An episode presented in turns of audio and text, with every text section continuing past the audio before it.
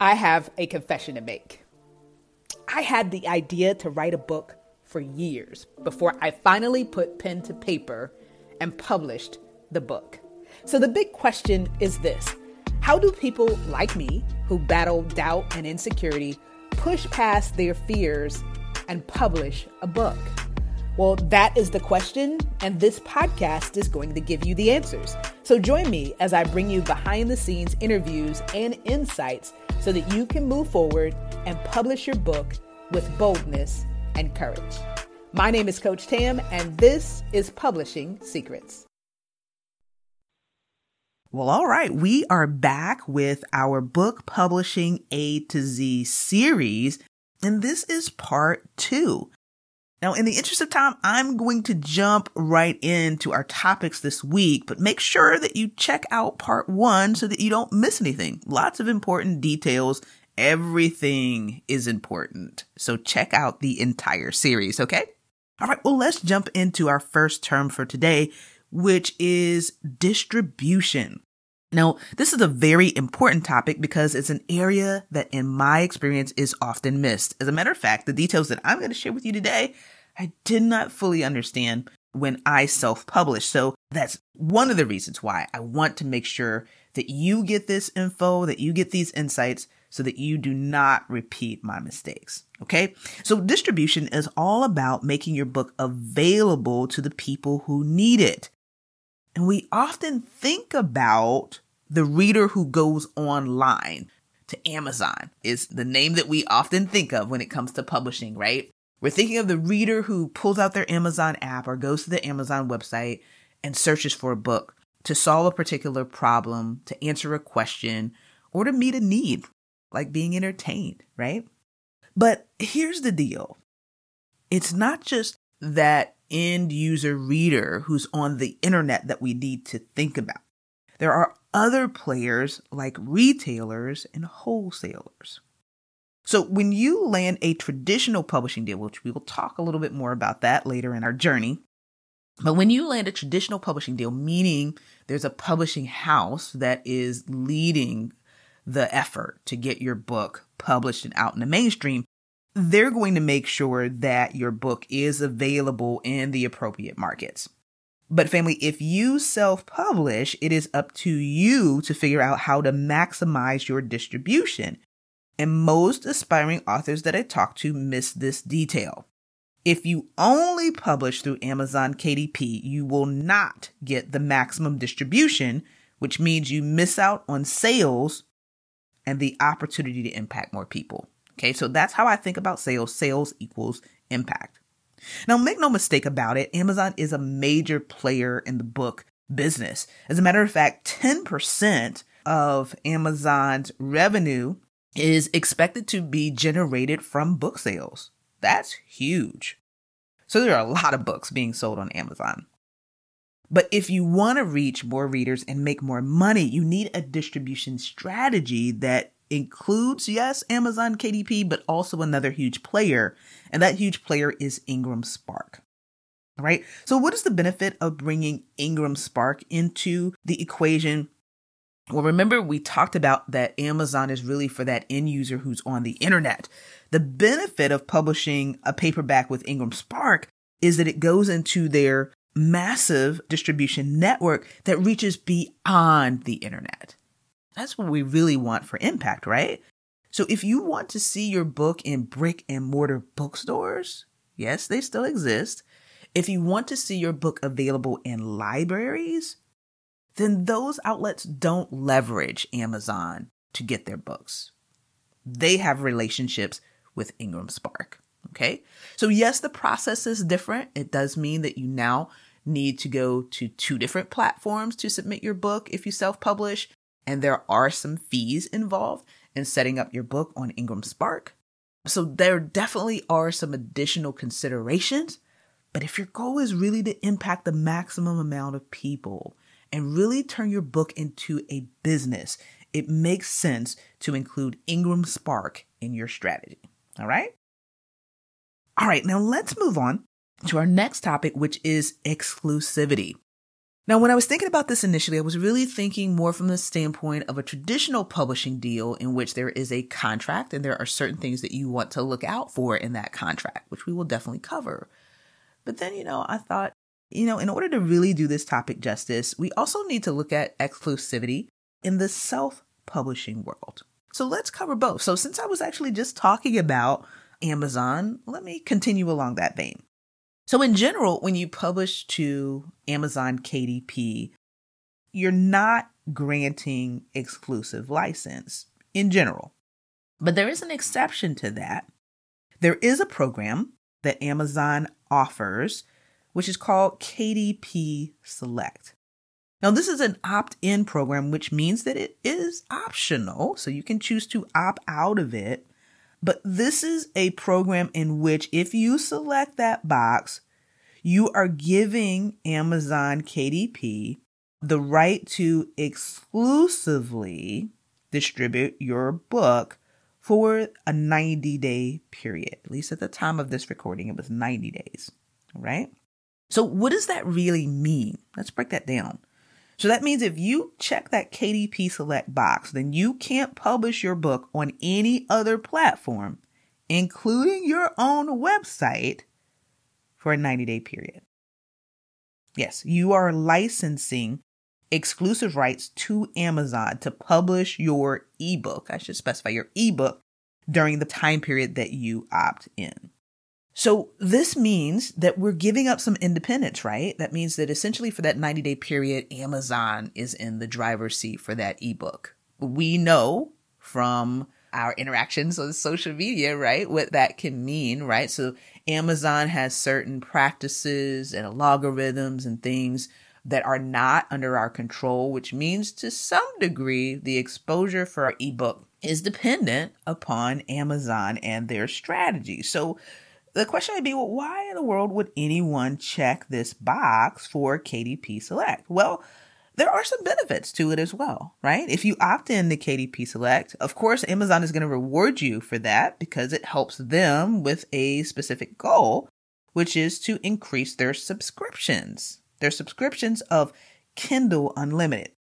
Now, if you're an avid reader, you may have already heard of Kindle Unlimited, as I have, which allows you to pay a fixed price per month, and then you can borrow and read an unlimited number of books.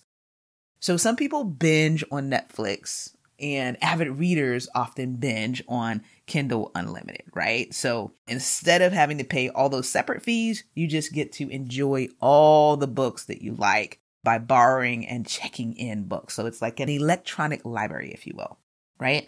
So when you opt into KDP Select, then that means that you also get the benefit of that audience. So your book has the potential to get more exposure. It's easier to discover.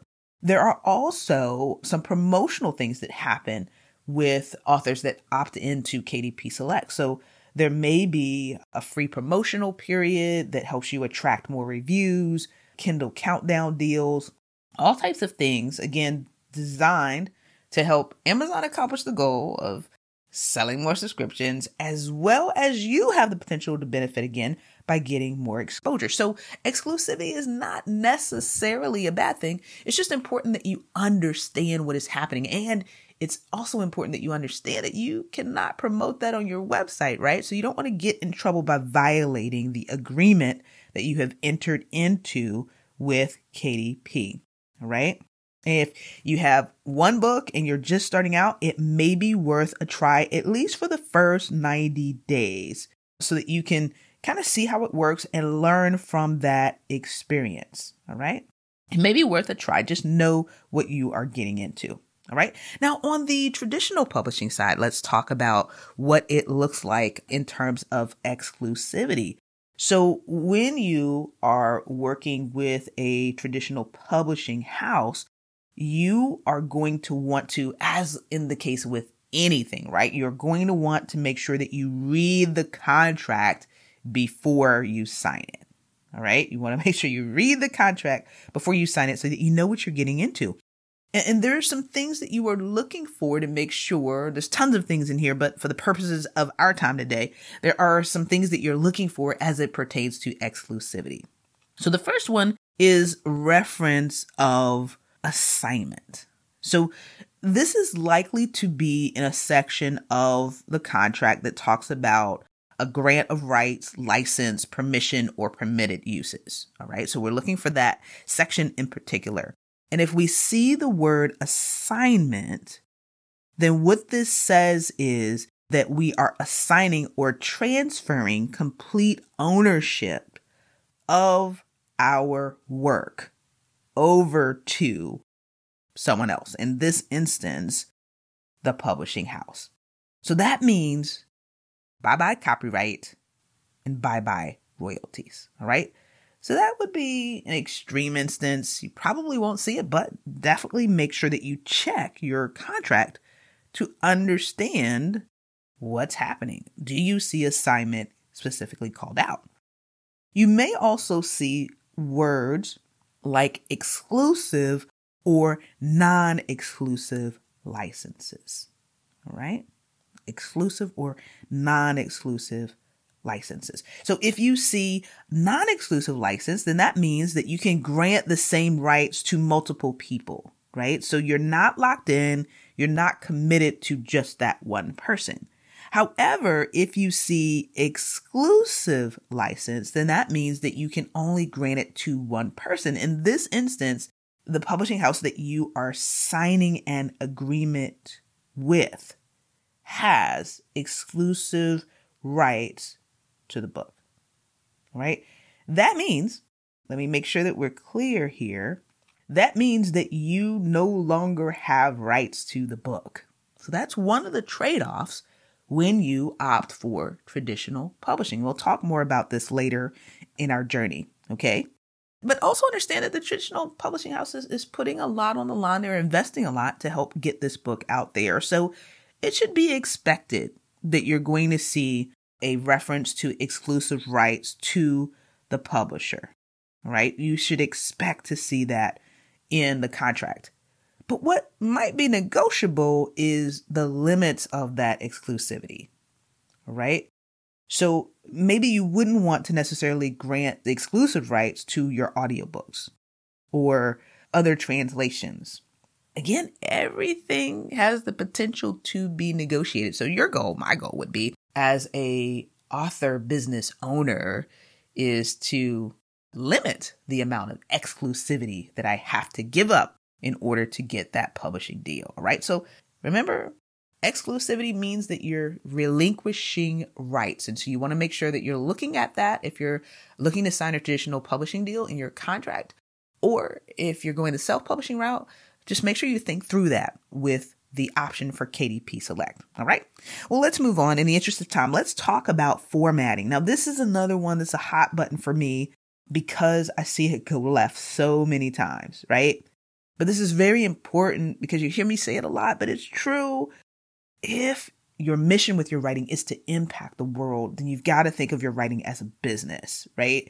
If you were to go into a brick and mortar store and everything was strewn around, it was dirty, it wasn't well taken care of, right? You wouldn't want to shop in that store. The same is true of your books. Your book represents you. It sends a message about who you are and the type of quality that you produce. Your books are your products, right? And so in order to sell them well, you have to take into consideration every element of the process. And that includes some things that we talked about in part 1, like copy editing and things like that, proofreading, make sure that those things are in place, but also the formatting, the interior of the book, the exterior of the book, all of that matters, right? Because here's what it does. It impacts the readability of your book, right? It impacts the readability of your book. So if a person cracks open your book and they don't feel that it's put together well, then more than likely they're not going to continue reading, right? Which means the impact that you were looking to have, you will not have. So just as the design of your cover is important, you probably heard that, it's just as important that your typesetting and interior design not be taken for granted. So a couple of things you've got to decide. Either one, you're going to do the research to learn how to properly format your book. right? You're going to do the research to learn how to properly format your book, and you're going to get something, a proof, a physical copy of your book before you kind of release it to the masses, right? To make sure that it actually presents well. So either that's one route, or two, you're going to tap into people that already are experts in this process to help you with the formatting, because you realize that your book is a representation of you, right? So there's a couple ways you could do this. There's certainly freelancers on platforms like Upwork and Fiverr that you could use for the formatting of your book, but also be aware that you're going to have to vet those people. You're going to have to make sure that they can do a good job, that they can live up to what they say. And for me, that goes beyond reviews. It's actually getting a feel for what they've done. So getting samples of their work. There have been great experiences and there have been not so great experiences. So just know that you may be on a journey as you go through that process. The other option is to work with someone who does formatting. So this is often what we hear about when we say there's a self-publishing house or a self-publishing program. What that really means is not so much the publishing of it to Amazon, which we've talked about as free, but helping get your book ready for publishing and making sure that it represents you well, right? So think about it. If someone does this for a living, day in, day out, they're formatting books, they have a level of proficiency and expertise that a person that does it from time to time does not have, all right? At least they should, right? So in theory, you should get a better product. It can save you time and energy. And in my book, that's also saving money, because if I have to spend hours and hours and hours working on something and revising it and doing it again, then it's costing me time, which is also costing me money. Now, if that sounds personal, it is because that's what happened with my first book, right? I totally underestimated what that process looked like. I didn't have a clear guide or a template to actually do that. And it just resulted in lots and lots of lost hours and frustration. So you may have heard me say before, I don't intend to ever do that again, but it is an option. If you want to learn the process, it can be done successfully on your own. Just know that you must commit to that journey. So let's talk about our final topic, which is genres. The way I think about genres is it's a category or a way of organizing books. And you'll see lots if you go onto a book website, for example, like Amazon, you'll see many different categories. And the question is, why is this the case? Well, from my point of view, it helps the writer and the reader, right? So for the writer, it helps to guide their thought process in putting together their book. So for example, if you know that you're going to be writing a book that's on self-help, there are other books that are in that category, in that genre, and you can get a feel for the approach for those books. So what are some of the ways that other authors have effectively communicated their message in the self-help category? Or if you're planning to tell about an excerpt of your life, which would be a memoir, a notable experience in your life, then what are some other books that do a good job of telling that story in a way that's relatable and impactful for the reader? Or if you're planning on writing in romance and fantasy, right? It kind of guides your approach to writing. And equally so, it helps to guide the reader. So readers have an expectation of what they're going to get, for example, with a romance book, right? So they're expecting love. They're expecting warm fuzzies. They're expecting to be swept off their feet, right? Those are things that they are looking for in their book when they look for a book in that category. Whereas they have different expectations for self-help. So genres actually, in my view, provide a service. They help you as a writer and they help the reader to make strategic choices about what to include and how it's presented from the writer's point of view.